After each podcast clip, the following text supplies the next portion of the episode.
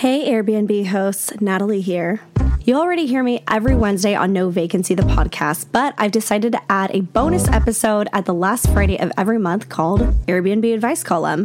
Every month, I'll ask you to submit your questions, pick 3 to 5 that I think most of you could benefit from, and those will go in here. So sit back, enjoy this monthly bonus episode, and thank you for writing in your questions to Airbnb Advice Column. XOXO, Natalie. Before we jump into today's episode, I have to tell you about Level Up Your Listing Women's Summit in Scottsdale, Arizona, February 27th, 28th, and March 1st. This is the biggest women's event ever in the hospitality and real estate industry, and we've secured the ultimate speaker lineup of some of the most inspiring women in the industry, from Thanks for Visiting Sarah and Annette, to the short-term shop's Avery Carl, to Julie George, also known as the $1 Million Host, and so many more. Not to mention our special guest, April Brown, of Netflix's Motel Makeover and co-founder of the famous June Motel. Our sessions range from how to save tens of thousands every year on taxes, how to build a hosting business that you could one day sell for millions, how to work with insurance companies to get midterm rentals secured for 100% occupancy, and that's just the beginning. Gather with 350 women just like you who are passionate about hospitality, design, and guest experience. This event is also for women who support hosts, so if you're a designer, stager, photographer, realtor, social media manager, muralist, or anything else, you need to be here. Head to levelupyourlistingsummit.com and use code NATALIE10 for 10% off your ticket. Tickets are going quicker than ever, and this event is sure to sell out, so secure your seat today. If you are ready to be the best host you can be with the best hosting business you can have, you have earned a spot here. We cannot wait to meet you. First question this week is from Anna. She wrote, "We have a 4-bedroom house that we're looking to put on Airbnb. We're debating making the 4th bedroom into a sitting room with a daybed as an option for additional sleeping area, or a full bedroom with a queen-size bed. The thought we had is, are people psychologically less apt to book a 4-bedroom house if they only need 3 beds? If there's a family of 4 looking to book a house and they only need 3 bedrooms, do you think they look at that 4th bedroom as a waste? That may be a difficult question to answer, but from your experience, I'd love to know your take on this." Thank you so much for this question, Anna. Let me tell you a little bit about my situation. We host 2-bed, 2-bath condos, and I all the time have just couples book. All the time. Honestly, like 1 in 5, if not 1 in 4 of my reservations are just 2 people. So I don't think that you're not going to get smaller groups because of the 4th bedroom, but having that 4th bedroom just does give you extra options. Here's what I'll say though, and you're going to have to put a little bit work into this, but I think it will be worth it. I would go on AirDNA and play around a little bit with the option between 4-bed and 3-bedroom homes in your area. Because here's what I'm thinking. Take Joshua Tree, for example. It's kind of a known thing that bigger homes don't do that well on Joshua Tree. That area is really more so for small couples, little intimate getaways. Whereas somewhere like the Smoky Mountains, 5-bedroom homes absolutely crush it there because people are coming in huge groups. And so I don't know what market you're in. You didn't mention that in the question. But if you're somewhere where smaller places do tend to do better, then maybe that 4th bedroom could be like a game room or a gym or an office or something. Maybe if you are by a university and you think people might be booking your place for midterm or something and they want a place to work, you could end up creating that into an office space. Maybe if you're somewhere near Orlando, that could be like a full-on Disney decked out game room. And so without knowing what market you're in, it's hard for me to say, but I would jump on AirDNA.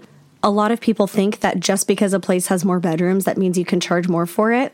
But that's not necessarily the case depending on your market. If you've listened way back to episode 6 of the podcast, I had my sister on. She's a data scientist, and she talks about how near USC, studio apartments do really, really well, but bigger homes with multiple bedrooms and pools don't even do that much better because that market is just catered more towards the individual traveling college student, exchange student, or professor coming over to do some research at the university.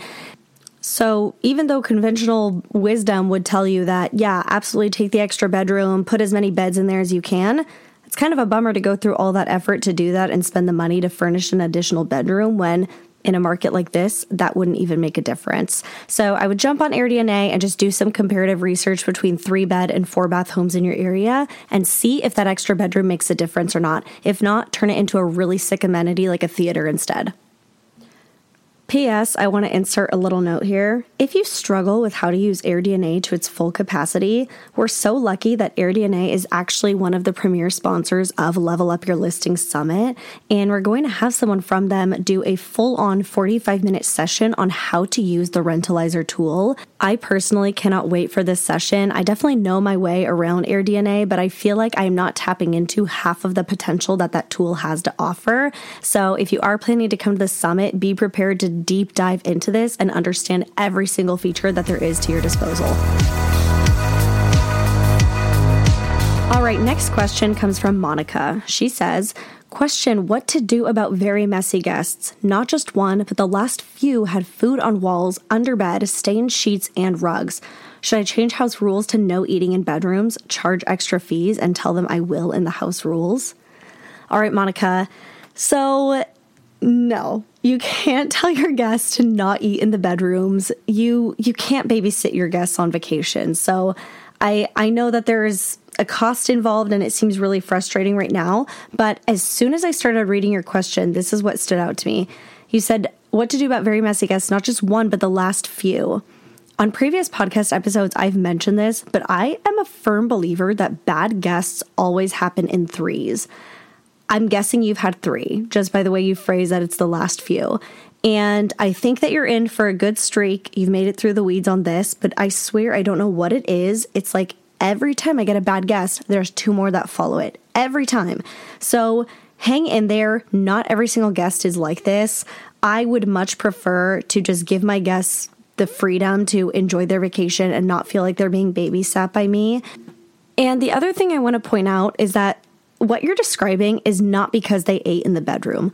I eat in my own bed, okay? I'll bring like chocolate covered raisins or something in there and like be watching a show on Netflix on my laptop, and I'm not getting chocolate smeared all over the walls. Like I can have them in the container and eat a couple at a time. Like I can have almonds in bed and be fine. And so what you're describing is not because people are eating in the bedrooms. It's because you've had a few guests who are just assholes, okay? The stuff you're describing, food on the walls and under the beds, stained sheets and rugs. Don't like blanket statement that anytime food enters the bedroom, this is what's going to happen, because that's not the case. Most people can reasonably like bring a glass of wine into bed and have the TV on and be fine. So what this is an issue of is just those were bad guests, and I think it's up to you to decide if you want to charge them extra or not. For the food on the walls, you totally could charge them extra. That takes extra time for your cleaner to have to take off, and if she can't clean it all, you might have to repaint it. That's labor right there. So you could totally charge for that. The stained sheets, if it's really bad and really egregious and the stains don't come out, I say go ahead and charge them. You know, to an extent, we always say that those small things you don't want to charge for, it's the cost of doing business. But if you can tell that a guest had a repeat behavior of this and that there's food everywhere, charge them. Go freaking charge them. Tell your cleaner to make sure that she's documenting this and taking photos, but go ahead and charge them. Truly, in my opinion, though, I think that you're in the clear now. I think you probably had a bad run of just a few guests. For some reason, it always happens like this. So don't let this beat you down.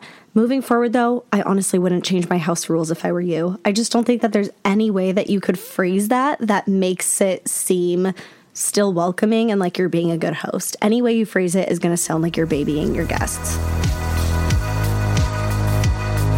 Our third question comes from Melanie. And girl, I relate to this question so hard. Thank you so much for submitting this.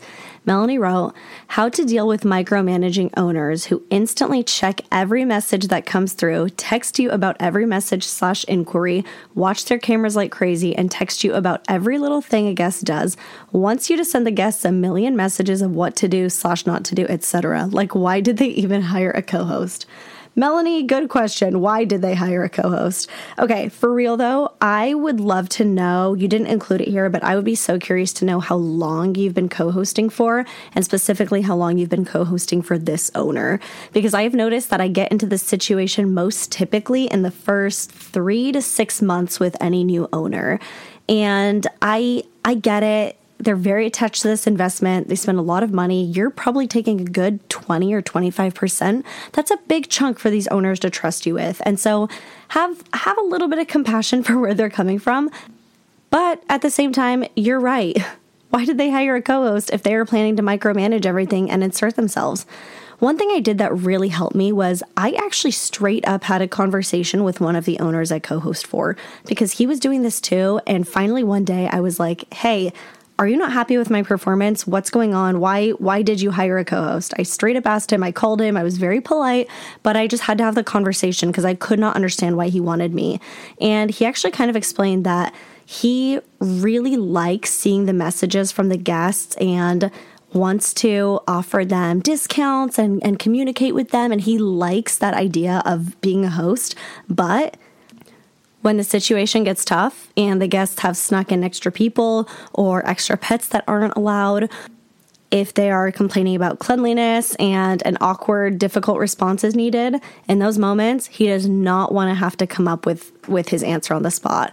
And so we kind of came to that conclusion like, okay, so you do still value what I'm bringing to the table. You like being able to kind of message with guests and insert yourself here. But when things get difficult, that's my job to step in. And I swear just having that conversation changed so much. I feel like from that day forward, he still reads all the messages now, but he doesn't really reply or insert himself anymore. He still gets notifications, but I think just having that conversation made him realize like, yeah, I can't really just throw her with all the shitty guests and not give her any of the normal communication either. And if I am trusting her to handle those really difficult situations, then I can trust her to handle the easy situations too. So that conversation helped a lot. I don't know how long you've been co-hosting for this owner. I would say if it's longer than a year, I would honestly consider dropping them because it's very, very frustrating and mentally taxing to deal with this. Again, I don't know like how much money you're making off of this situation, how long you've been with them, if you've tried talking to them before or not. But if this is a repeat issue that's not getting better, I would consider dropping them. I really would. I know that might not be the best answer, but if your goal is to scale up to co-hosting more properties, this one is costing you so much more time than the energy you could invest into finding other properties. And let me tell you something that I found. The owners that give me the most headache and hassle are the ones that I make the least from. Plain and simple. So evaluate if you think that you could make more without them. If you could, don't even give it a second thought and bounce. But if you haven't even tried having the conversation with them or if they are brand new, then I think it's still worth holding out for a little bit longer. Another thing I'd recommend too is having a co-hosting contract in place. Maybe you do already, but if you don't, implement one ASAP because this just helped me so much with setting expectations and getting the owners to take me more seriously as a co-host. I'm no longer just the random little co-host that was added onto their listing. I'm a business owner. I have a contract. We have terms. We have expectations we set for each other. And that has really changed their involvement as well because I think that they see my value and understand how much they're paying me and that this is my job. If you need help with that, I do have a co-hosting contract available on my website. If you just go to hostwithnatalie.com/shop, you'll find my co-hosting contract right there. You can customize any terms you need to, but it's also pretty much ready to go as is. Our fourth question comes from Melody, who said, "Hi, we're planning to list our first Airbnb late this spring, but wondering on how to stage our second bedroom. Much like your example, our whole upstairs is two bedrooms, but one has a door and one does not. It's just open at the top of the stairs, but the other side of the bedroom is also open with a railing, open to the living room below, basically like two lofted bedrooms at the top of a quasi-A-frame. Since they are both not fully private anyway, we think we want to stage them both as bedrooms, so that a small fam or two couples could stay, or would it be better to stage the more open room as a yoga studio or something else? Our cabin is in the woods and near a lake, trails, etc. in Wisconsin. We're 45 minutes from Milwaukee and 2 hours from Chicago, so we would love a yoga studio room, but wonder if that is a total waste, or do we go for it and attract those people just like us? Haha. Hope that made sense. It's a bit of an odd layout. Any insight is appreciated." All right, Melody, similar to the answer that I gave Anna for question one, definitely do some research on this area. Dive into AirDNA and really play with, is two-bedroom going to make more sense or is a yoga studio going to make more sense? So do a little bit of research. Here's what I'll say. Because you only, it's sounding to me like you only sleep 4 people total, I'm thinking. Maybe there's some bedrooms downstairs, but the vibe I'm getting is that this whole thing could only be a max of 2 bedrooms. So if that is the case, my thought, what I'm leaning towards, is to make this 2 bedrooms, because a 2-person cabin is just so small. Again, maybe your market will crush it for that. You heard what I told Anna from question 1. But my inkling is that that 4 people, even just bringing kids, really does give you a lot more flexibility. If in the end you do decide to go with the yoga studio, what I would advise is theming out the entire rental towards the yogi lifestyle. I'm not saying you have to put namaste all over or a sitting Buddha or anything like that, but I would just try to carry that yoga studio vibe and kind of the Scandinavian design throughout the whole listing, because the last thing I would want is for that yoga studio to seem half-assed or random or out of place, and people be looking at the photos and what is this doing here in the middle of the woods? Whereas if you make the entire thing like a yoga retreat and a mountain escape and a remote place to get away and do yoga in the one room, then I think you've leaned into something really, really cool. And you could even hire a muralist to paint some cool, yoga style accent or whatever on the A-frame ceiling. There's so much you could do with that. You could always have water bottles stocked and complimentary yoga mats. You could get branded little labels on the water bottles there and put some complimentary nutrition bars. Instead of a welcome basket downstairs, you could do a yoga studio basket upstairs where that loft is. So I think there's a lot you could do with it, but I would just make sure it looks very intentional if you go that route, and not you just had this random extra space you didn't know what to do with, so you threw some yoga mats down. And our last question comes from a host in Edmonton, Alberta. I'm so sorry, I don't know your name because your username is your business name. So whatever your name is, here you go. I hope you hear this.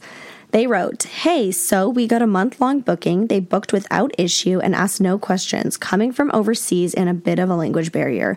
Anyway, they showed up and we were having issues with Wi-Fi. It's been a nightmare on our end with texts going out and not getting the proper access to the building room for setup. Blah, blah, blah. It's definitely on us. We feel bad as this is likely a huge source of them getting around and situated and everything. We know in their shoes we would be. They also let us know every day of these noises made by the building creaking, banging in the pipes. It's an old building and we've looked into it and there's nothing that can be done. Maybe one other person ever has mentioned it, and we are kind of tough luck. There's nothing we can do. We did, however, agree to refund the days they stayed without Wi-Fi because obvs that is part of what we say we include and failed to do so. But now they want to leave from the noise and want a refund. Our policy is strict. They wouldn't be entitled to one, and we are out a month's rent and not likely to recover if we agreed. What's the best approach? We added to our listing. P.S. This is a private apartment in a shared building, so the building noises and other tenants are things outside of our control. Anyway, how would you deal? Are we out of line? Are we not doing enough? Are we doing too much? Thanks. Love this addition to your podcast." Well, I'm so glad you love this addition, and I hope that you love this answer. So, all right, here's what I'll say. You ask if you're doing not enough or doing too much. I personally think that refunding all the days that there was no Wi-Fi, I personally think that was too much. My thought is, I don't know how much you charge for each of those nights. Let's say $100 per night is your going rate. Wi-Fi alone is not the reason they booked. That is one of many amenities. You are not just offering Wi-Fi. You are not a Wi-Fi service provider. You offered running hot water, a roof, 4 walls, a furnished place, comfortable mattresses, a coffee station, appliances, a kitchen. You offer so much more that to be boiled down to lose your entire nightly rate because of Wi-Fi, I think that sucks. And I mean, I don't know, maybe you're being a good host, but I think that's just not a sustainable way to run a business. So I know you feel bad for them, but personally, I would not have done that. I think that that's too much. And the other thing to think about too is that how much do you pay for Wi-Fi? Let's say you have really, really good Wi-Fi, okay? So you pay $100 a month. Divide by 30 days. That's $3.30 a day. So that's essentially what Wi-Fi is worth. about $3.30 a day, and that's if you're paying a lot for your Wi-Fi. The other thing to note is if the Wi-Fi had gone out in these people's primary residence, if they weren't just renting an Airbnb, but if they lived there and the Wi-Fi went out, would the internet service provider have provided any sort of compensation? Maybe, but you got to work and beg for that. Personally, I've never had that happen. And even if they did, it would maybe be that month's Wi-Fi. It wouldn't be more than that. And so whatever you're paying for Wi-Fi monthly, if you refunded any more than that, you were so, so generous. And I think that these people got way more out of you than they should have. So knowing that, I would not refund a cent more. I think you were already so generous. But here's what I would be willing to do. If they are just super unhappy there and they don't like the noises, I understand it seems like the Wi-Fi is fixed now. If you're still having an ongoing issue with the Wi-Fi, I would maybe consider this differently. But if the Wi-Fi is totally fixed and the only thing now is these apartment noises that they're just being really picky about, first of all, they knew they were booking an apartment. Unless you lied about that and that wasn't clear in the listing, if they wanted complete silence and privacy, they should have booked a remote cabin somewhere in the woods. So I think it's unfair that they booked an apartment and then have these unreasonable expectations. But okay, let's just go with it. They're super unhappy with the noise and they think that it's over the top. What I could be willing to do is maybe tell them, look, it doesn't seem like we're the best fit for you. Unfortunately, if you cancel the remaining days right now, it is outside of our cancellation policy, but we would be willing to work with you to refund you any of the remaining nights that we're able to rebook. So if you cancel right now and head out and find new accommodations and we're able to rebook any of the upcoming month worth of bookings that you were holding, we'll refund you that difference. I think you could even say, if you leave tonight or tomorrow, we'll just give you a 50% refund right out the gate and then refund any of those additional nights that we are able to rebook. It's really up to you on this one. Depending on how annoying they are, you might just want to get them out of there for your sake. Like, I've been at that point with guests where I'm just like, I don't even care if I lose the money. You're driving me so crazy. I don't want you in here another day. I don't want to deal with you. Just leave. So if you're feeling that way, then, you know, maybe you're just willing to give the full refund and let them go. But if you think that this is something you can deal with and that they are totally being over the top and out of line, and you've already been so generous with that Wi-Fi refund, then I would make them work for a little bit. They need to cancel ASAP so that you can start rebooking this thing right away. And they need to really decide if these pipes creaking are that big of a deal to where they are willing to leave, with the possibility that you might not rebook those dates. Like, they need to face the fact that they held these dates for so long. They're holding a month's worth of bookings. And that doesn't mean you can just get a full-on refund because Wi-Fi was out a couple days and you hear pipes creaking. And that is a wrap on the first ever Airbnb advice column episode of this series. You can look forward to these on the last Friday of every month. If you want your question to be featured, be sure to follow me at Natalie Palmer on Instagram. And a couple days before these episodes go out every month, I will post on my stories asking for your submissions. So just make sure that you are tuned into stories so that you see when that pops up. And lastly, I just want to remind you guys that I am an Airbnb ambassador. That means that if you use my custom link to start your Airbnb account and publish your account through there, I am able to look over your listing and give it a thumbs up and review any settings with you before you end up going live. So take advantage of that feature. It is totally free. Airbnb compensates me for my time spent on those leads, so you don't have to pay anything out of pocket. My link is airbnb.com/r/hostwithnatalie. Thank you guys so much, and I will see you back here next Wednesday for a regular episode of No Vacancy, the podcast. Bye!